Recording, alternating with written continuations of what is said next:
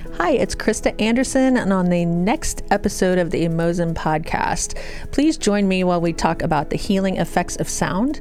And I had the pleasure of bringing one of my closest and bestest into me, and her name is Renee Michelle Merrifield. Thank you for joining me. What are some things that people will find out about sound today, Renee, by listening to us banter about and have fun?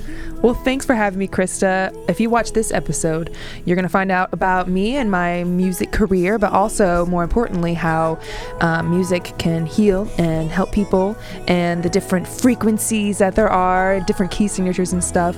Krista's the best. You guys got to follow her. Emozen.